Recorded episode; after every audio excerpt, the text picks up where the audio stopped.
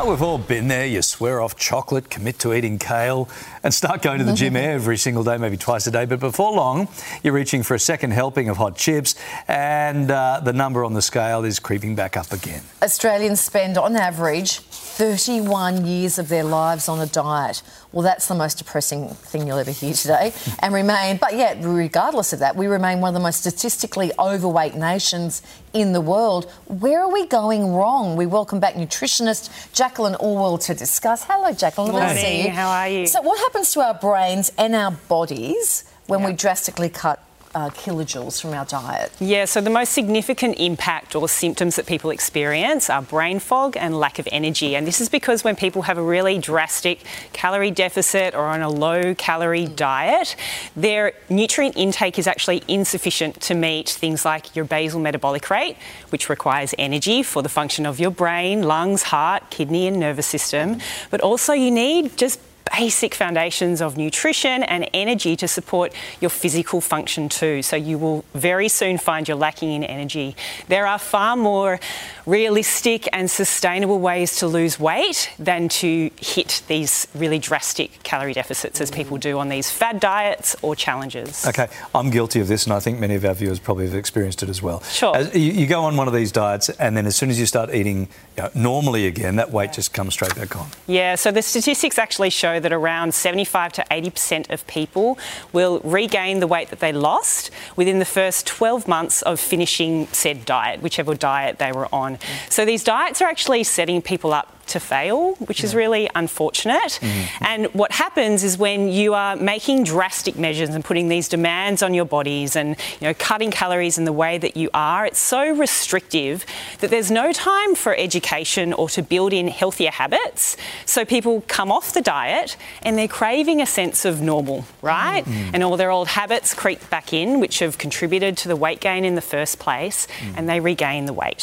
So, we're gonna, if we rule out dieting, what does work to shift unwanted kilos? Yeah, Like, what so- is going to work? Number one, I always address with people is the behaviour around food. The what you're eating, how much you're eating, and why you're eating. Are you eating because it's an emotional crutch? Or are you eating because you're bored and dissatisfied with work or life?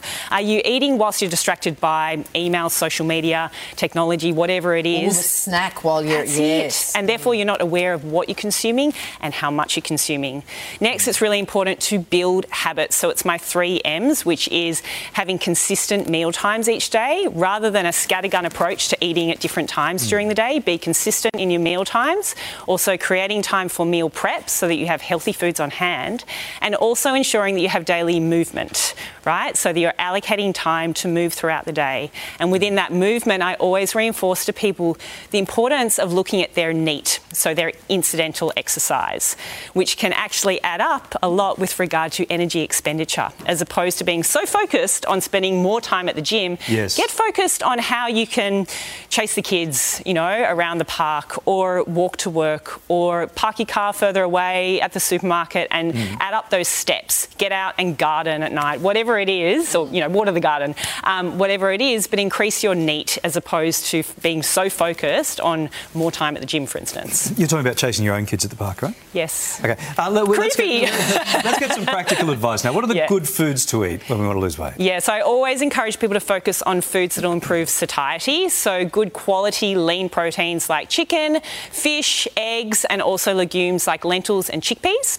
Getting lots of high fibre foods into the diet's really important as well. So, focusing on rolled oats. We're talking about Kylie having rolled oats for breakfast each morning, which is a really great way to fuel your body and reduce your hunger levels throughout the morning and over the course of the day, as well as things like brown rice, barley, whole fruit, lots of whole vegetables and low starch vegetables to lay the foundations on your plate. So leafy greens, cucumber, carrot, tomato, things like that.